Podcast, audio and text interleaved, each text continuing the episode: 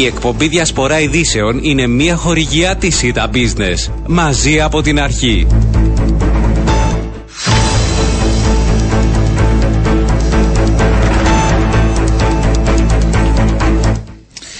Κυρίες και κύριοι, καλό σας μεσημέρι και καλή εβδομάδα να έχουμε όλη Δευτέρα. Σήμερα 17 έχει ο μήνας. Η ώρα είναι 12 και 10 πρώτα λεπτά και ακούτε τη διασπορά ειδήσεων. Στο μικρόφωνο και στην παραγωγή για σήμερα ο Ριάννα Παντονίου. Στη ρύθμιση του ήχου είναι μαζί μου στο στούντιο Γιάννης Στραβωμίτη. Να δούμε και σήμερα θέματα που απασχολούν την επικαιρότητα αλλά και την καθημερινότητά μας θα φιλοξενήσουμε εκπροσώπους κομμάτων για να συζητήσουμε τα θέματα που ήταν έτσι και πολύ συζητήθηκαν ε, τις τελευταίες μέρες. Πρώτος μας φιλοξενούμενος ο εκπρόσωπος τύπου του ΑΚΕΛ, ο κ. Γιώργος Κουκουμάς. Καλό σας μεσημέρι. Καλό μεσημέρι κύριε Παπαντονίου, καλό μεσημέρι και στους ακροατές και τις ακροάτριες σας. Πριν από λίγο, θα αρχίσω από εκεί, ο πρόεδρος της Δημοκρατίας φαίνεται να πήρε πίσω την αναφορά του ε, σε σχέση με τους τρεις τους συνεργάτες που είναι υποψήφοι όπως είπε και θα έχει έτσι και τα και τις διασυνδέσεις για να βοηθήσει αυτό που δεσμεύτηκε ενώπιον του στην ομιλία του στο Μέλαθρο φαίνεται να αναδιπλώνεται και είπε ότι δεν ήταν παρά ένας αστισμός με βάση τα όσα γράφονται και λέγονται για τους τρεις υποψηφίους. Η εμπλοκή μου στις εκλογικές διαργασίες έστω και αν είναι γνωστή και δεδηλωμένη θέση μου ότι υποστηρίζω τον πρόεδρο του ΔΙΣΥ διακρίνεται από σεβασμό στο θεμισμικό ρόλο που οφείλω να διαδραματίσω. Είχε δηλώσει ο πρόεδρος της ε, Δημοκρατίας ότι και οι τρεις υποψήφοι έτσι που προηγούνται υπήρξαν συνεργάτες του και έχει με όλους τα μέσα, αν θέλετε, τις σχέσεις για να μπορεί να τους επηρεάζει στις αποφάσεις του. Έχετε κάποιο σχόλιο γι' αυτό; Ε, εντάξει, δεν αποτελεί νέο, άλλαξε η εβδομάδα, άλλαξε απόψεις και ο κύριος Αναστασιάδης. Ε, κύριε Παπαντονίου, θα ήταν ε, μια φιλότιμη προσπάθεια προβοκάτσια από τον κύριο Αναστασιάδη αν δεν ήταν τόσο διαφανής η κουτοπονηριά για να πλήξει τον κύριο Μαυρογιάννη, τον Αντρέα Μαυρογιάννη και νομίζω προσφέρεται και για συμπεράσματα και στους πιο δύσπιστους. Κάποιος θα μπορούσε να πει ότι πλήττηκε τον Αβέρα Φνεοφίτου με αυτή τη δήλωση. Γι' αυτό δεν έκαμε την άλλη δήλωση τη σημερινή. Το γεγονός ότι ο κύριος Αναστασιάδης θέλησε να χτυπήσει την υποψηφιότητα του Αντρέα Μαυρογιάννη μιλά από μόνο του. Αλλά κύριε Παπαντονίου, για να τα λέμε ξεκάθαρα, όλοι πάνω στην Κύπρο γνωρίζουμε ότι ο κύριος Αναστασιάδης δεν υπάρχει περίπτωση να ψηφίσει τον Ανδρέα Μαυρογιάννη. Αλλά κανένας πάνω στην Κύπρο δεν είναι απολύτως βέβαιος αν ο κύριος Αναστασιάδης θα ψηφίσει τον Αβέρο του ή τον Νίκο Χριστοδουλίδη. Και βέβαια τούτο μιλά επίσης από μόνο του. Και γιατί ο Ανδρέας Μαυρογιάννης είναι αυτός που εκφράζει την αλλαγή την οποία φοβάται και απέφχεται ο πρόεδρος των σκανδάλων της διαφθοράς και της διχοτόμησης και ποιοι είναι και θέλουν να είναι, δεν είναι δική μας εκτίμηση, θέλουν να είναι οι συνεχιστές του κύριου Αναστασιάδη και προπαντός συνεχιστές της διακυβέρνησης του Δημοκρατικού Συναγερμού. Υπάρχει λόγος που επιμένουν, που επιμένει και ο κύριος Χριστοδουλίδης ότι είναι περήφανος συναγερμικός και ο ίδιος ο συναγερμός δεν τον διαγράφει από τον συναγερμό. Κύριε Κουκουμά, ναι, ε, αντιλαμβάνομαι. Όμως μιλώντας τώρα για όσα διαδραματίζονται και όσα λέγονται τις τελευταίες μέρες, θέλω να προσθέσω ακόμη μια παράμετρο στη συζήτησή μας. Φαίνεται ότι δύο χρόνια μετά το άνοιγμα ενός τμήματος της περίκλησης περιοχής των Βαροσίων, η τουρκική πλευρά ετοιμάζεται για νέα τετελεσμένα. Αναμένουμε τις 15 Νοεμβρίου ότι πιθανόν να έχουμε ανακοινώσεις. Ε, τις μελετά και ρωτάτε συνεχώς στο Υπουργείο Εξωτερικών.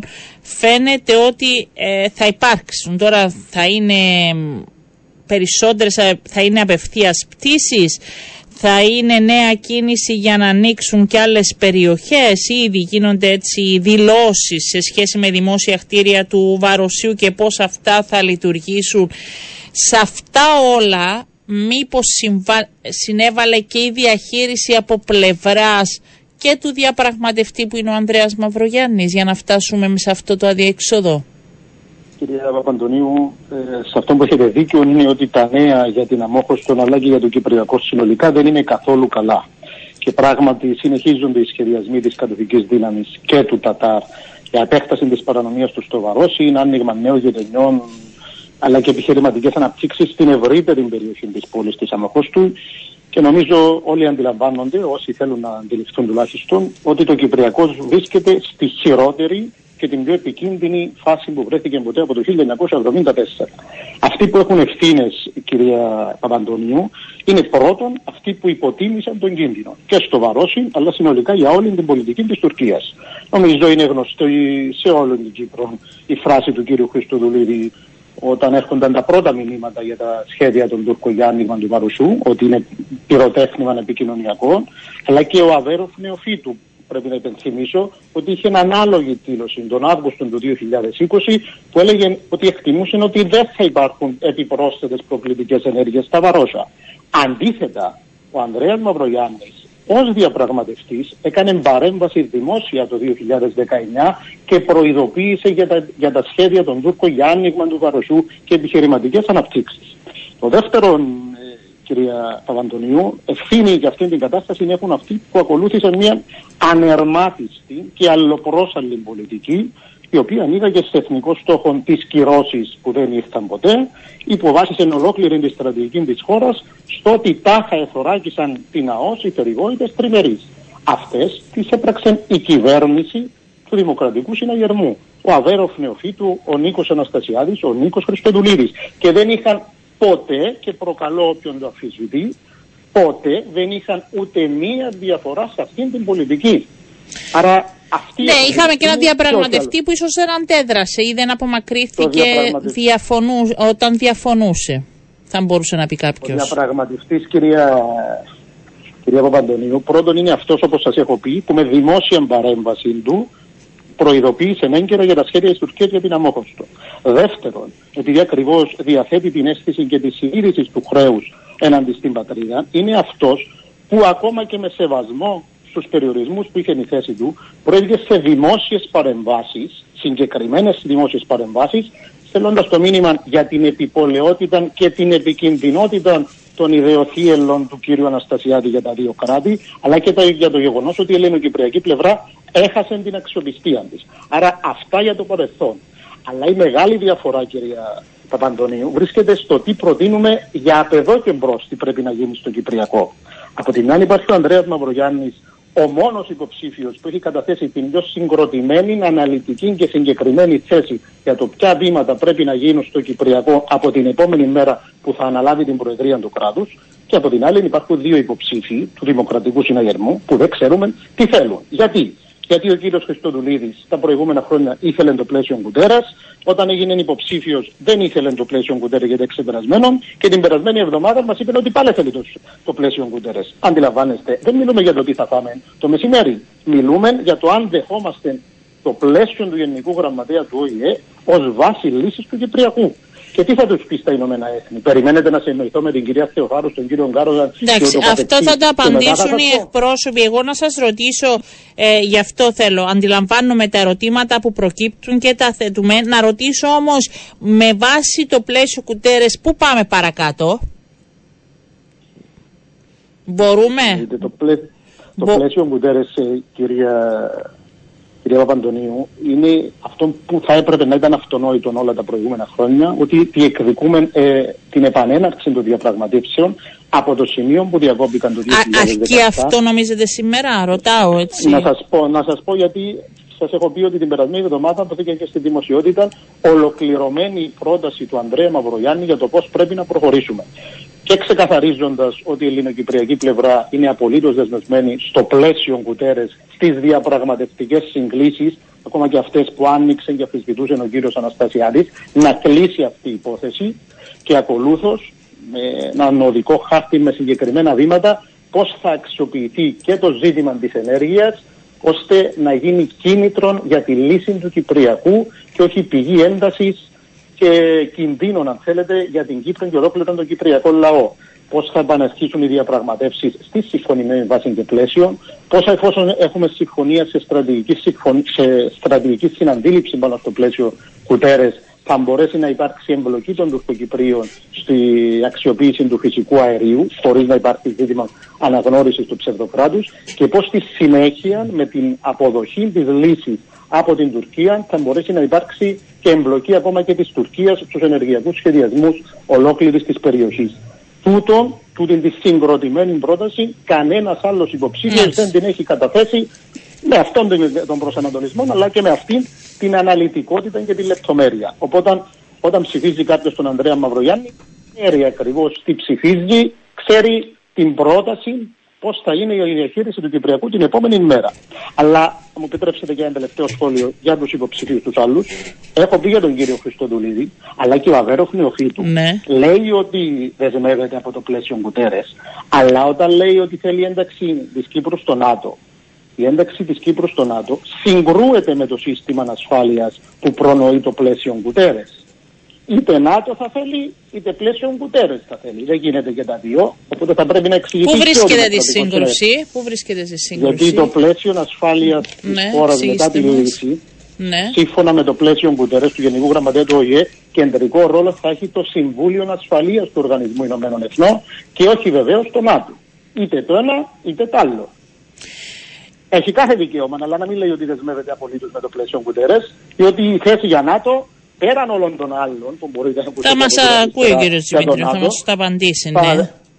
Συγκρούεται με αυτήν τη θέση. Εκτό αν ε, αφισβητούν ότι κεντρικό ρόλο σε αυτό το σύστημα ασφάλεια θα έχει το Συμβούλιο Ασφαλεία του ΟΗΕ. Κύριε Κουκουμά, κλείνοντας, θέλω να σας ρωτήσω κάτι, επειδή τώρα στέλνουν και μηνύματα. Ε, γιατί υπήρξε η ανάγκη έτσι για να κλείσουμε από πλευράς του Γενικού Γραμματέα του ΑΚΕΛ να ανακοινώσει ότι μετά τις εκλογές θα υπάρξουν αλλαγές εσωκομματικέ και διαδικαστικές εντός του ΑΚΕΛ; Δεν υπήρξε ανάγκη να ανακοινωθεί κάτι τώρα. Αυτά είναι απόφαση του, του συνεδρίου, του τελευταίου του 23ου συνεδρίου του ΑΚΕΛ που έγινε το 2021. Ότι θα πρέπει να προχωρήσει καταστατικό συνέδριο που θα, που θα αποφασίσει συγκεκριμένες καταστατικές αλλαγές ώστε το κόμμα να γίνει, αν θέλετε, πιο σφιχτοδεμένο, πιο αποτελεσματικό, να έχει καλύτερα αντανακλαστικά, καλύτερη επαφή με την κοινωνία. Και τούτο είναι που πρέπει να το προχωρήσουμε ανεξάρτητα από τις ε, προεδρικές εκλογές. Απλά ε, τοποθετείται χρονικά μετά τις προεδρικές εκλογές γιατί τώρα είμαστε επικεντρωμένοι στη μάχη των εκλογών αλλά αυτό, αυτή η απόφαση για αλλαγές καταστατικές στη λειτουργία του ΑΚΕΛ είναι απόφαση περσινή και πρέπει να προχωρήσει. Δεν γιατί... είπα ότι είναι τώρα η απόφαση, λέω γιατί τώρα βγαίνει έτσι έντονα προς τα έξω. Γιατί πρέπει να, προχωρήσει, πρέπει να προχωρήσει η διαδικασία. Θα γίνει η συνεδρίαση της Κεντρικής Επιτροπής, να συζητηθούν οι βασικές κατευθύνσει, ακολούθως θα γίνει συζήτηση σε επίπεδο βάσης και θα προχωρήσουμε σε καταστατικό συνέδριο. Τότε παράλληλα με τις εκλογές γίνεται αυτή η διαδικασία. Εντάξει, θα ληφθούν κάποιες αποφάσεις ότι... που θα επηρεάζουν γενικότερα και τον τρόπο λήψης αποφάσεων και σε σχέση με τις εκλογές ναι, και, για την υποστήριξη και για την ενσωμάτωση κάποιων άλλων ομάδων. Δηλαδή παίζει παράλληλα. Υπάρχουν πολλά ζητήματα ανοιχτά που αφορούν και τις ναι, εκλογές. Αυτό έπρεπε να το κάνουμε. Και αυτό είναι από το μήνυμα που συζητήσαμε πέρσι και θέλουμε να το κάνουμε. Πρέπει να, γίνουμε, να γινόμαστε διαρκώς καλύτεροι, να διορθώνουμε λάθη και αδυναμίες και να είμαστε πολύ πιο αποτελεσματικοί και πολύ, αν θέλετε, περισσότερο ε, σε επαφή με την κοινωνία. Ναι, δεν θα, δεν θα μπορούσατε να προχωρήσετε τη διαδικασία νωρίτερα, ώστε να προλάβετε, αν θέλετε, και αυτή την εκλογική αναμέτρηση. Αυτή η διαδικασία είναι μια διαδικασία, αν θέλετε, η οποία θα ακολουθήσει μια συζήτηση σε επίπεδο βάσης του κόμματος με το ευρύτερο κόσμο. Είναι χρονοβόρο. Τι πρέπει να συζητήσουμε; Μια διαδικασία ζήμωσης που αντιλαμβάνονται όλοι ότι τώρα είμαστε επικεντρωμένοι στη μάχη των προεδρικών εκλογών αλλά αυτό θα γίνει και προχωρεί παράλληλα. Μάλιστα. Ευχαριστώ κύριε Κουμά, να είστε καλά. Καλό σας μεσημέρι. Λοιπόν, πάμε στο Δημοκρατικό Συναγερμό και στον εκπρόσωπο τύπου, τον uh, κύριο Δημήτρη Δημητρίου. Άκουσε, νομίζω, πρόλαβε να ακούσει σε σχέση με την ε, τοποθέτηση από πλευράς του κυρίου Κοκουμά ότι δεν uh, συνάδει πλαίσιο κουντέρες και να το κάτι το οποίο υποστηρίζει ο υποψήφιος πρόεδρος του Δημοκρατικού Συναγερμού, υποψήφιος για την Προεδρία της Δημοκρατίας. Κύριε Δημητρίου, καλό μεσημέρι και σε εσάς. Καλό σας μεσημέρι, κυρία Παπαντονίου. Καλή εβδομάδα σε εσάς, του ακροατές, τι ακροατριέ σας.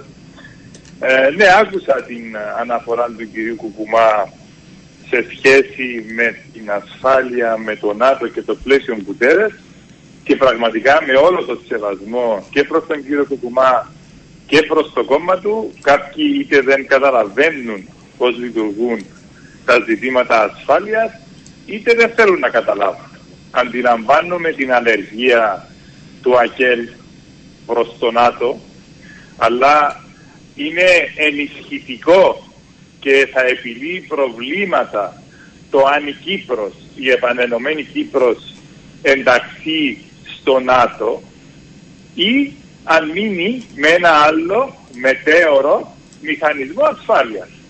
Αντιλαμβανόμαστε ότι και τα έξι σημεία του πλαισίου που τέλος θα δεχτούμε που ο Αβέροφ τα δέχεται και χθες και το είπε, ο μηχανισμός ασφάλειας και το πώς θα λειτουργεί και το πώς θα επιλύονται τυχόν προβλήματα είναι κάτι εντελώς διαφορετικό. Ναι, αλλά, μιλάμε για επανενωμένη Κύπρο εντός του ΝΑΤΟ όμως, κύριε Δημητρίου. Άρα αυτό ε, προς το παρόν φαντάζει πολύ απόμακρο, έτσι; Κυρία, Γιατί αν δεν λυθεί δεν μπαίνουμε στο ΝΑΤΟ.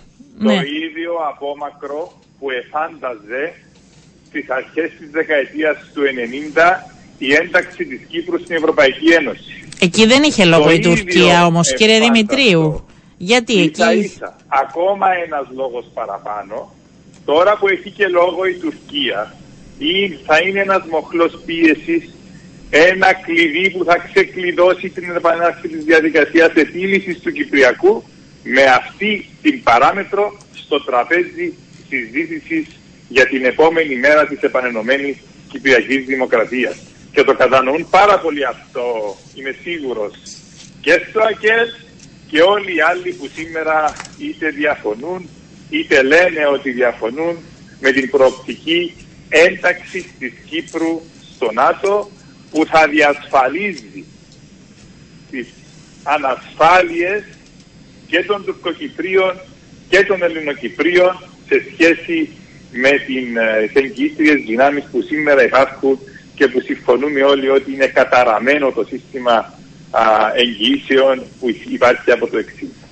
Ως εκ τούτου αυτή είναι μια προοπτική, είναι μια πρόταση ξεκάθαρη που ο Αβέρος του κάνει ναι. για να ξεκλειδώσει αφενός την διαδικασία συζήτησης του Κυπριακού και ταυτόχρονα βάζει και την παράμετρο της ενέργειας και αφετέρου, γιατί στο σημερινό κόσμο που ζούμε, που είναι πολύ διαφορετικός από τον κόσμο που ζούσαμε τον Γενάρη του ίδιου έτους, το ΝΑΤΟ είναι ο, ο πυλώνας εκείνος που διασφαλίζει τον τομέα της ασφάλειας στον κόσμο που ζούμε.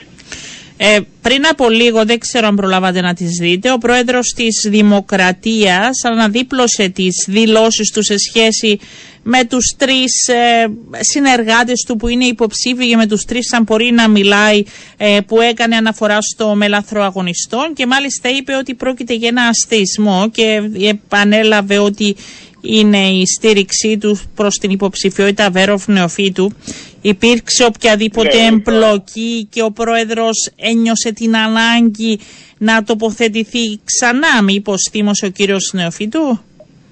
Όχι κυρία Παπαντονίου, ούτε εμπλοκή υπήρχε, ούτε ο κύριος Νεοφύτου θύμωσε. Προφανώς ερωτήθηκε αν αντιλαμβάνομαι σωστά και από την μεταφορά της είδησης από ο συνάδελφός σας στο ΚΙΠΕ για ναι. να ξεκαθαρίσει αυτό το οποίο ε, δημιούργησε τι λανθασμένες εντυπώσεις. Ε, ξεκαθάρισε προς τη Δημοκρατία ότι ήταν ένας ότι ήταν μια δήλωση που προφανώς έγινε εκ του προχείρου εκείνη την ώρα στην ε, κατάληξη της ομιλίας του και δεν τίθεται θέμα αν υποστηρίζει κάποιον άλλον πλην του Αβέρο Φινοφίτου. Ο πρόεδρος της Δημοκρατίας έχει πολλάκι δημοσίως δηλώσει ότι προφανώς και είναι προφανέστατο αυτό στηρίζει τον υποψήφιο της παράταξης του, της παράταξης που ίδρυσε, της παράταξης που διατέλεσε 17 χρόνια πρόεδρος, της παράταξης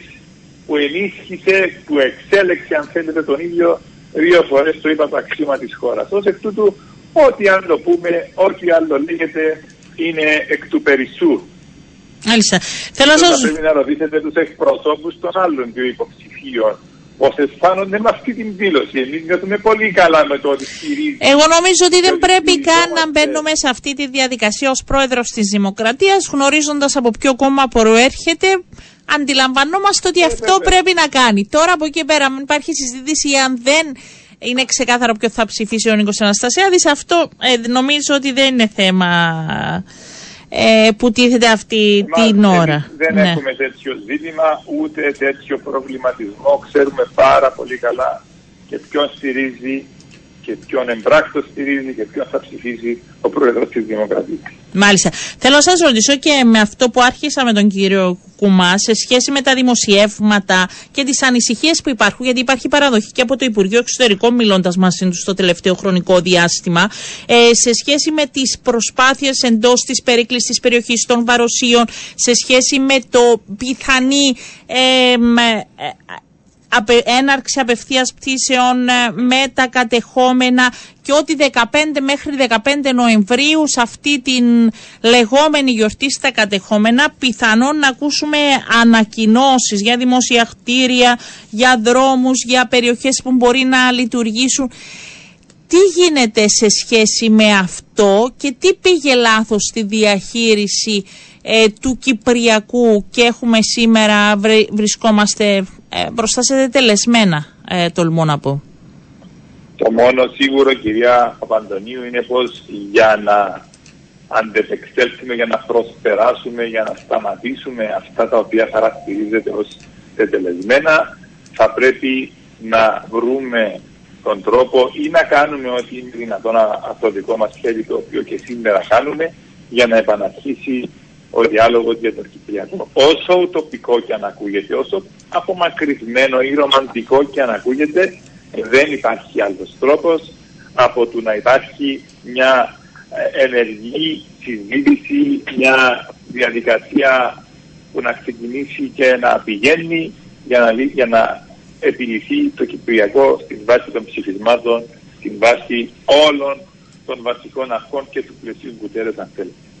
Σήμερα αυτό που πρέπει να κάνουμε και κάνουμε είναι τέτοιες διπλωματικές κινήσεις, τέτοια εξωστρεφή εξωτερική πολιτική που να προλάβουμε αυτά τα οποία περιγράψατε και μπορεί να, μπορεί να υπάρχουν και άλλα που μπορεί να γίνουν. Ναι. Υπάρχει μεγάλη ανησυχία και λαμβάνονται σοβαρά υπόψη. Δεν μιλάμε αυτή τη φορά για πυροτεχνήματα, ναι.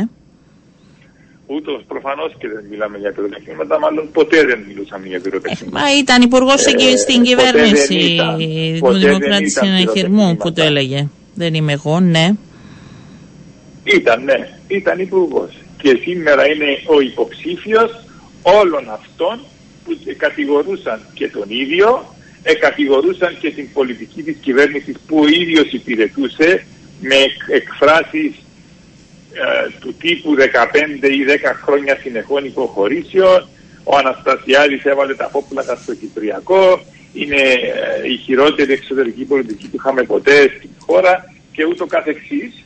Ε, και σήμερα είναι στο ίδιο καράβι και πορεύονται ε, μαζί.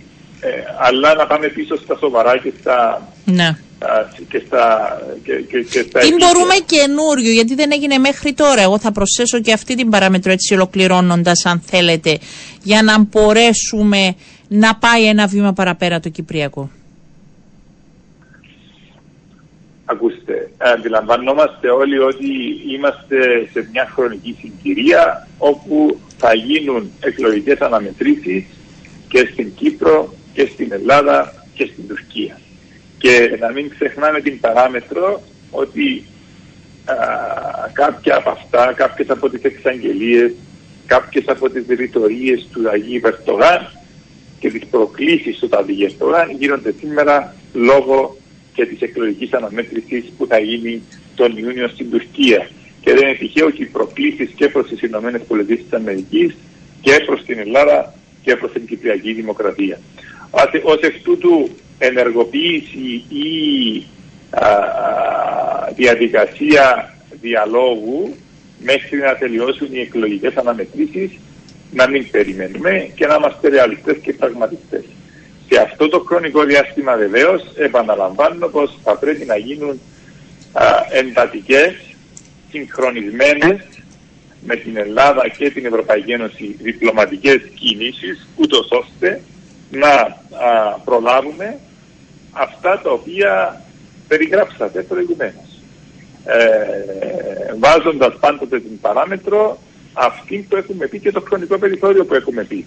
Από εκεί και πέρα, κυρία με, το, με το τέλος των εκλογικών αναμετρήσεων, ε, προσωπικά είμαι σχεδόν πεπισμένος ότι θα υπάρχει μια διαδικασία ε, διαλόγου ή μια προσπάθεια για διαδικασία διαλόγου και δεν, ε, δεν αστρονομώ αυτή τη στιγμή.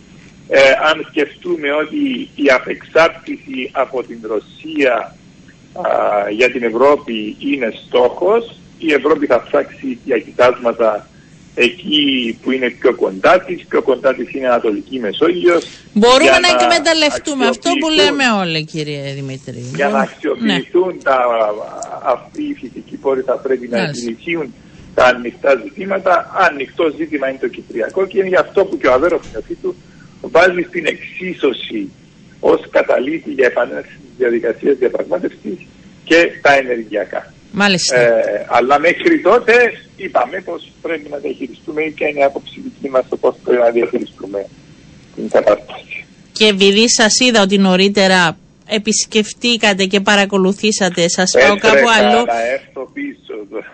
Digital Agenda Cyprus να πούμε ότι το απόγευμα Βέροφνε Οφίτο, Ανδρέας Μαυρογιάννης, Νίκος Χριστοδουλίδης θα συναντηθούν για μια συζήτηση πέντε και μισή.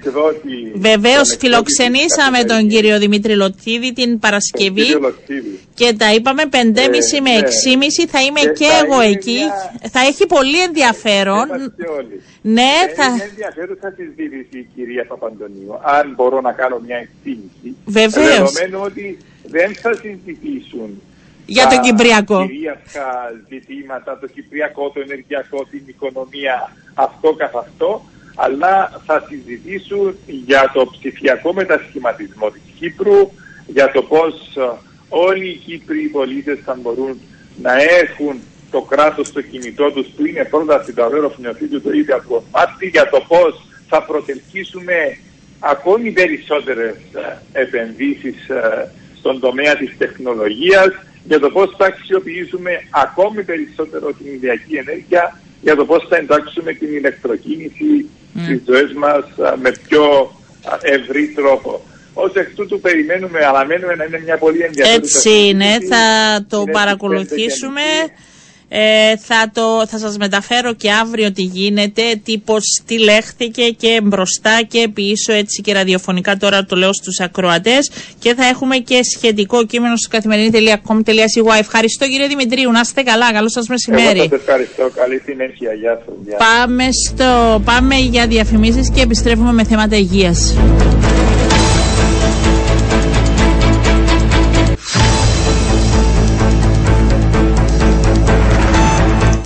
Λοιπόν, πάμε στα θέματα υγείας. Όπως σας είπα και πριν το διαφημιστικό διάλειμμα, έβλεπα ενώ συζητούσαμε τους προηγούμενους φιλοξενούμενους μας ότι ολοκληρώθηκε η σύσκεψη στο Μακάριο. Να δούμε τα νεότερα και τι ακριβώς αποφασίστηκε. Να σας πω ότι ήταν μια σύσκεψη που κρίθηκε αναγκαία να γίνει και συγκλήθηκε από τον ίδιο τον Υπουργό Υγείας από την προηγούμενη εβδομάδα σε σχέση με την διατήρηση της εύρυθμης λειτουργίας του νοσηλευτηρίου και στην συνέχιση της παροχής υπηρεσιών υγείας στους ε, μικρούς ασθενείς μετά και την απόφαση της Επιτροπής Δημόσιας Υπηρεσίας για διαθεσιμότητα δύο γιατρών μέχρι την ολοκλήρωση των ερευνών σχετικά με το θάνατο της 15χρονης Ιωάννας Σκορδί τον περασμένο Μάρτιο. Έτσι για να δίνουμε και την εικόνα και γιατί έγινε σήμερα σύσκεψη από ό,τι αντιλαμβάνομαι με όλους τους εμπλεκόμενους θα μας τα πει καλύτερος εκπροσωπός του Υπουργείου Υγείας ο κ. Κωνσταντίνος Αθανασίου μας ακούει. Καλό σας μεσημέρι. Καλό μεσημέρι, καλό μεσημέρι και στους ακροατές σας. Για πείτε μας λοιπόν τι λέχθηκε και τι αποφασίστηκε. Μάλιστα. Ε, ο Υπουργός Υγεία επισκέφθηκε σήμερα το Μακάριο Νοσοκομείο για να τύχει ενημέρωσης για το σχέδιο δράσης που έχει καταστηστεί από τον Οργανισμό Κρατικών Υπηρεσιών Υγείας για την εξυπηρέτηση των ασθενών μετά από αυτή την εξέλιξη διαθεσιμότητας δύο γιατρών του ε, συγκεκριμένου νοσηλευτηρίου. Ε, ενημερώθηκε ο Υπουργός ενώ είχε και σύσκεψη με διευθυντές ε, κλινικών ή γιατρών του Μακάριου νοσοκόμιου. Εκεί αντιλάγησαν απόψεις, ε, απαντήθηκαν διάφορα ε, ερωτήματα σε σχέση ε, με τις διαδικασίες που θα ακολουθηθούν για την εύρυθμη λειτουργία του νοσηλευτηρίου αλλά σίγουρα για την εξυπηρέτηση, για την καλύτερη εξυπηρέτηση των ασθενών. Όπως γνωρίζετε ήδη έχει διευθετηθεί συνεργασία με το Υπουργείο Υγείας, σε συνεργασία με τον ΟΚΙΠΗ το σχέδιο δράσης με την αναπλήρωση των θέσεων ιατρών, των δύο ιατρών με την παροχή, με την συνδρομή γιατρού παιδονεφρολόγου από το Γενικό Νοσοκομείο Λευκοσίας ναι. ενώ αναμένεται και στην Κύπρο Τετάρτη βράδυ ε, ακόμη, ακόμα μία παιδονεφρολόγος η οποία θα παραμείνει στην Κύπρο για όσο διάστημα χρειαστεί έτσι ώστε να εξυπηρετούνται οι ασθένεις. Υπάρχουν ανησυχίες κυρίως από πλευρά των γονιών των παιδιών με μεταμόσχευση νεκρού και άλλες σοβαρές νεφρολογικές παθήσεις. Αντιληπτό ε, να γίνεται αυτό. Ε, το Υπουργείο πιστεύει ότι με βάση αυτές τις ε, συνθήκες και αυτές τις ρυθμίσεις που έγιναν καλύπτεται το κενό και θα κυλήσουν όλα ομαλά;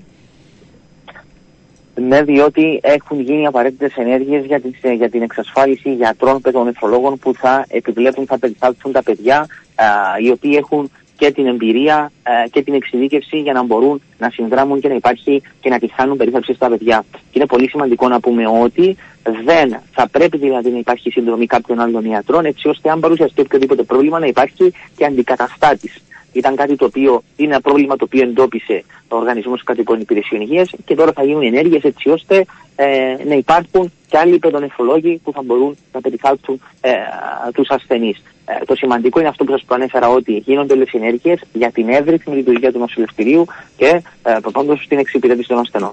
Πάντως, κύριε Αθανασίου, είναι η πρώτη όχι. Είναι μία από τις περιπτώσεις, δεν θα πω η πρώτη φορά, ε, που φαίνεται να υπάρχει έντονη αντίδραση στην απόφαση σε σχέση με τους δύο γιατρούς που βρίσκονται εκτός καθηκόντων και η παιδιατρική εταιρεία αντιδρά και κάνει πλέον λόγο για συναδέλφους με κομβικής σημασίας καθήκοντα και ότι δημιουργείται και ένα θέμα πλέον εμπιστοσύνης αλλά και από τους ίδιους τους γονείς των παιδιών ότι Μήπως και θα έπρεπε να γίνουν διαφορετικοί χειρισμοί. Έγιναν κάποιες άλλες σκέψεις ή ήταν ξεκάθαρο από την αρχή πώς θα κινηθεί το Υπουργείο; Από τη στιγμή που μιλάμε για την απώλεια μιας ζωής και ενδεχομένως να υπάρχουν, να προκύπτουν ποινικά δικήματα και από τη στιγμή που υπήρχε έρευνα, μια έρευνα καταπέλτης για το συγκεκριμένο περιστατικό, αντιλαμβάνεσαι ότι δεν θα μπορούσε να δράσει διαφορετικά το Υπουργείο Υγείας εκτός από να διασφαλίσει ότι θα ολοκληρωθεί η έρευνα και δεν θα υπάρχει οποιαδήποτε αλλίωση μαστηρικού υλικού. Γι' αυτό και κρίθηκε, υπάρχει απόφαση από την Επιτροπή Δημόσιας Υπηρεσίας για τη διαθεσιμότητα των δύο ιατρών μέχρι να ολοκληρωθεί η έρευνα. Άρα το Υπουργείο ούτε στοχοποιεί ε, γιατρούς, ναι. ούτε ε, δίνει περισσότερες πληροφορίες σχετικά με την, έρευνα η οποία, ε, με την έρευνα την οποία έχει στα χέρια της. Αυτό που απευθύνει έκκληση προς όλους και θα πρέπει όλοι να το σεβαστούν είναι να δώσουμε χρόνο στην αστυνομία για την ολοκλήρωση της έρευνας και να μην υπάρχουν όλες αυτές οι διαμαρτυρίες από τη στιγμή που διασφαλίζεται η εύρυθμη λειτουργία του νοσοκομείου. Υπάρχει ε, χρονικό περιθώριο που δόθηκε, που ενημερωθήκατε περίπου ημερομηνιακά, πότε θα γίνει αυτό ή όχι, δεν γνωρίζετε. Όχι, και ο Υπουργός ενώπιον των ιατρών του Μακαρίου ε, είπε ότι θα υπάρξει σχετική ενημέρωση από την αστυνομία όταν δηλαδή θα υπάρξει ολοκλήρωση της υπόθεσης. Όπως γνωρίζετε, η περίοδος διαθεσιμότητας των τριών των δύο γιατρών είναι για τρεις μήνες. Ναι.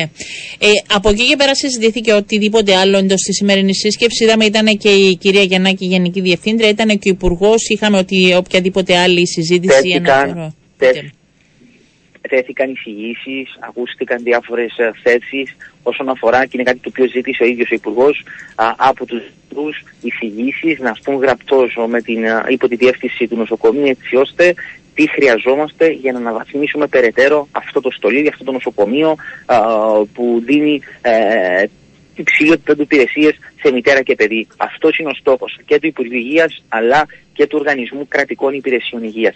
Γι' αυτό και πάλι επαναλαμβάνω, ας δώσουμε χρόνο, ας αναμένουμε την ολοκλήρωση της έρευνας χωρίς να υπάρχουν οποιασδήποτε ε, αντιδράσεις, χωρίς να α, σπηλώνουμε ονόματα, χωρίς να στοχοποιούμε ανθρώπους. Ας δώσουμε το χρόνο στην αστυνομία για την ολοκλήρωση της έρευνας. Μάλιστα. Ευχαριστώ κυρία Θανασίου. Να είστε καλά. Καλό σας μεσημέρι. Να σας πω κυρίες και κύριοι, έτσι επειδή είναι και η βροχόπτωση, είναι και οι καιρικές συνθήκες δύσκολες και περίεργες, να υπάρχει προσοχή στο δρόμο και να σας πω ότι λόγω και της συνεχόμενης βροχής που υπάρχει, ε, αποφασίστηκε όπως ακυρωθεί ε, το Cyprus Cocktail Festival που ήταν προγραμματισμένο για σήμερα το απόγευμα στις 8 στο Δημοτικό Κήπο Λευκοσίας. Σύμφωνα και με την ανακοίνωση της διοργανώτριας εταιρείας, η έντονη βροχόπτωση που ξεκίνησε από χθες καθιστά αδύνατη την διεξαγωγή του φεστιβάλ. Επειδή ήταν ένα φεστιβάλ το οποίο λέγαμε και από την προηγούμενη εβδομάδα και με τη συμμετοχή 22 κόκτελ πάρε 11 από Κύπρο και 11 από Ελλάδα, από Γαλλία και Ιταλία και θα ήταν ως συνέχεια αν θέλετε και της Digital Agenda για να υπάρχει μια συζήτηση και συναναστροφή ε, του κόσμου εκεί στον ε, Δημοτικό Κήπο πίσω από το Δημοτικό Θέατρο. Να σας πω ότι οι καιρικές συνθήκες δεν το επιτρέπουν αυτή την ώρα. Ε, γι' αυτό υπήρξε η ανακοίνωση πριν από μερικά λεπτά. Ακυρώνεται λοιπόν το Cyprus ε, Cocktail Festival. Αυτά για να γνωρίζετε. Πάμε στο επόμενο μας θέμα μετά τα όσα μάθαμε ε, πως ε, εξελίχθηκαν στη σημερινή συνάντηση στο Μακάριο νοσοκομείο με τον Υπουργό. Θα πάμε στην ε, καλή συνάδελφο, την Ιωάννα Κυριάκου, γιατί ε, στην Κυριακάτικη Καθημερινή έχει ένα θέμα το οποίο νομίζω δείχνει και την εικόνα σήμερα στην Κύπρο για το πόσο εκτεθειμένα απέναντι στο νόμο είναι τα παιδιά ομόφυλων ζευγαριών καθώς δεν υπάρχει καμία νομοθεσία που να αναγνωρίζει τον δεύτερο γονέα. Και για το τι ακριβώς σημαίνει αυτό ε, θα μιλήσουμε, θα κάνουμε έτσι μια κουβέντα με την Ιωάννα που παρουσίασε το θέμα. Καλώ σου μεσημέρι Ιωάννα. Καλησπέρα Οριάννα, καλησπέρα και στους ακροατές σας. Πρώτον να πούμε για πόσες οικογένειες ομόφυλων ζευγαριών ε, μιλάμε αυτή την ώρα ε, που γίνεται έτσι και μια προσπάθεια να αλλάξουν τα δεδομένα από πλευράς νομικής κάλυψης.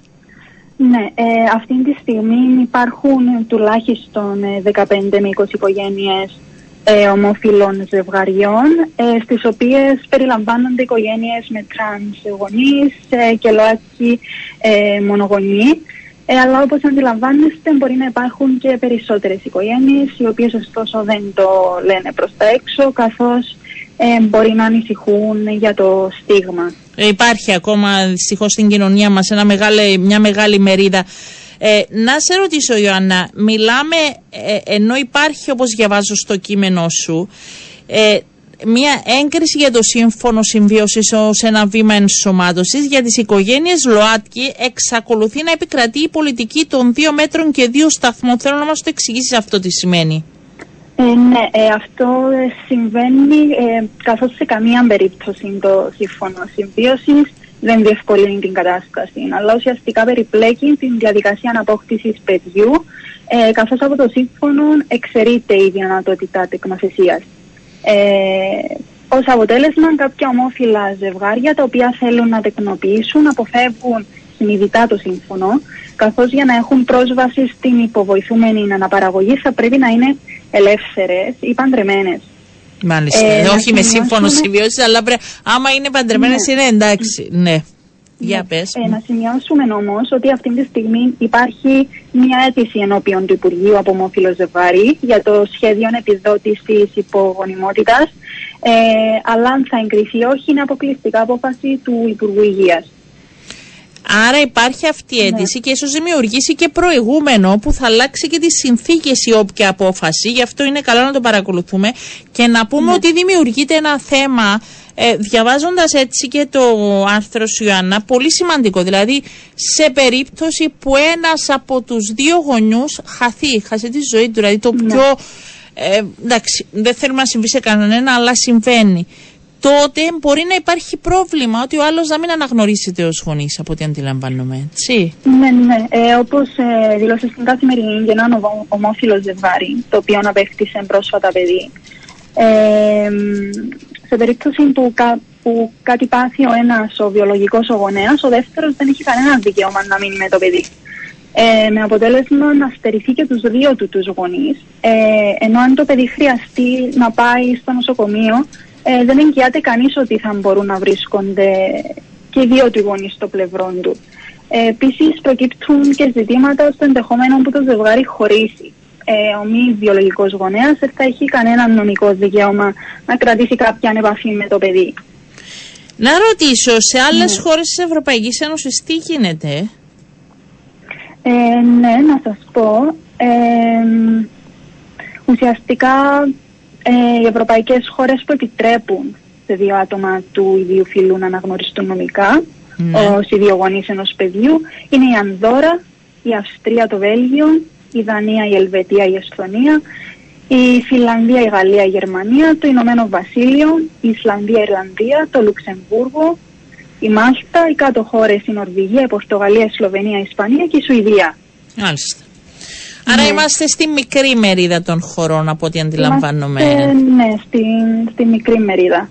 Των χωρών που και το λέμε με, με κάθε ε, με κάθε δικαίωμα που έχει σε αυτή την πολιτεία ο κάθε πολίτης ότι από τη στιγμή που αποφασίζει να ζήσει και να συμβιώσει με τον άνθρωπο που θέλει, θα πρέπει να έχει και ίσα δικαιώματα όπως και οι υπόλοιποι. Δηλαδή είτε ομόφιλοι είτε ετερόφιλοι. Νομίζω εκεί έρχεται. Νομίζω, ε, δεν είναι, αν έτσι διαβάζω ότι θα πρέπει ναι. όλοι να μπορούν να χειρίζονται και πόσο μάλλον όταν μιλάμε για παιδιά και ψυχές των παιδιών που μπορεί όπως λες και εσύ να είναι άρρωστα και να μην μπορεί ένας από τους δύο γονείς του να βρίσκεται κοντά του να του κρατάει το χέρι στο νοσοκομείο γιατί δεν αναγνωρίζεται. Ναι, ακριβώς. Ε, αξίζει νομίζω όμως να πούμε ότι πρόσφατα το Δικαστήριο της Ευρωπαϊκής Ένωσης ναι. αποφάνθηκε σε δύο υποθέσεις ότι σε περιπτώσεις όπου υπάρχει άσκηση του δικαιώματος ελεύθερης κυκλοφορίας εντός της Ένωσης το κράτος μέλος υποδοχής υποχρεούται να αναγνωρίσει το πιστοποιητικό γεννήσεως ανηλικού τέκνου το οποίο έχει εκδοθεί από άλλον κράτος ε, μέλος. Δηλαδή, αν έρθει ένα ζευγάρι από την Ανθόρα, ας πούμε, στην Κύπρο ή από τη Σουηδία, θα πρέπει να αναγνωριστεί και με όλα τα δικαιώματα που έχει. Ναι, υποχρεούται η Κύπρος να αναγνωρίσει το πιστοποιητικό γεννήσεως ε, του ανήλικου τέκνου, το οποίο ουσιαστικά αναγράφονται ως γονείς δύο πρόσωπα του ίδιου φύλου. Μάλιστα. Ε, εντάξει, υπάρχουν ε, μηνύματα ε, για το τι εμείς δεν λέμε τι χρειάζεται ένα παιδί εμείς μιλάμε για όλους ναι. τους πολίτες γιατί υπάρχουν αντιδράσεις ε, για το ποιος είναι πατέρας, ποια είναι μητέρα δεν λέμε τη γνώμη μας, δεν είμαστε ειδικοί και δεν τοποθετούμαστε επ' αυτό. Λέμε για την νομοθεσία, τι γίνεται εντός και τι γίνεται εκτός, ποιοι έχουν δικαίωμα και ποιοι όχι. Και νομίζω αυτό πρέπει να το αποφασίζει το δικαστήριο και εκεί που μπαίνουν οι νόμοι και η Ευρωπαϊκή Ένωση. Ε, ναι. Απαντώντας σε ένα γενικότερο γιατί είναι πολλά τα μηνύματα. Ε, μιλώντας με τους... με ζευγάρια, Ιωάννα, τους προβληματίζει, θέλουν να το παλέψουν περισσότερο. Ε, πώς το ζουν και το βιώνουν αυτό με τα παιδιά και τις ανησυχίες; Θέλουν εννοείται να το παλέψουν ε, περισσότερο. Ε, ουσιαστικά το βασικότερο τους αίτημα είναι η τροποποίηση του περί συμβίωσης νόμου και να περιλαμβάνει και την τεκνοθεσία είτε την διασφάλιση του πολιτικού γάμου καθώς μόνο έτσι θα διασφαλιστεί και το ζήτημα της τεκνοθεσίας. Ε, η διεκδίκηση του πολιτικού γάμου είναι και ο επόμενο στόχος της ΑΞΕΤ. Ε, ζητούν επίσης να διασφαλιστεί πρόσβαση των ομόφυλων ζευγαριών σε υπηρεσίες όπως η υποβοηθούμενη αναπαραγωγή. Ναι, πολύ σημαντικό ε, γι' αυτό, όπως όλοι έχουν ναι. δικαίωμα στη στήριξη στην οικονομική, ναι. Να πούμε ότι το ζήτημα φαίνεται να είναι περισσότερο πολιτικό. Και όσο ε, αναλάβει την ευθύνη να τα αλλάξει για να λόγω ναι, των κοινωνικών ναι, αντιδράσεων εννοείς αυτό το θέμα; Ναι, ναι, καθώς όπως μας είπε το, το ζευγάρι με το οποίο μιλήσαμε, προς το παρόν δεν αντιμετώπισαν οποιοδήποτε θέμα μέχρι σήμερα σε ό,τι έχει να κάνει με γιατρούς ή με νηπιαγωγία. Ε, Άρα... Οπότε ναι, ουσιαστικά η απόφαση είναι ξεκάθαρα πολιτική. Μάλιστα. Ευχαριστώ ναι. πάρα πολύ, Ιωάννα. Να είσαι καλά. Καλό σου ναι. μεσημέρι. Είναι καλό να βλέπουμε ε, για όλους τους πολίτες τι ισχύει και τι όχι. Και επαναλαμβάνω, δεν είναι θέμα άποψης ποιος μπορεί να είναι γονέας, γιατί ας μην μιλήσουμε για μητέρα και πατέρα. Αν δει κανείς τι γίνεται με την 12χρονη στην Ελλάδα και τον πατέρα της και τη μητέρα της. Γι' αυτό να είμαστε όλοι προσεκτικοί. Είναι οι άνθρωποι που μεγαλώνουν και αγαπούν ένα παιδί. Έχει μεγάλη σημασία ε, για να ξέρουμε έτσι. Εμείς θέλαμε μέσα από αυτό το θέμα που το έψαξε πάρα πολύ συνάδελφος Ιωάννα Κυριάκου στο θέμα τι προνοεί νομοθεσία και πώς ε, υπάρχουν οι χειρισμοί. Λοιπόν, αυτά επαναλαμβάνω ότι λόγω των καιρικών συνθήκων ακυρώνεται για σήμερα στο Δημοτικό Πάρκο το Cocktail Festival, το τρίτο κατά σειρά. Δεν θα πραγματοποιηθεί, δεν το επιτρέπουν οι καιρικές συνθήκες. Κάπου εδώ να σας αποχαιρετήσω, να δώσουμε ραντεβού για αύριο με θέματα της επικαιρότητας και της καθημερινότητας μας γύρω στις 12 και 10. Να είστε καλά.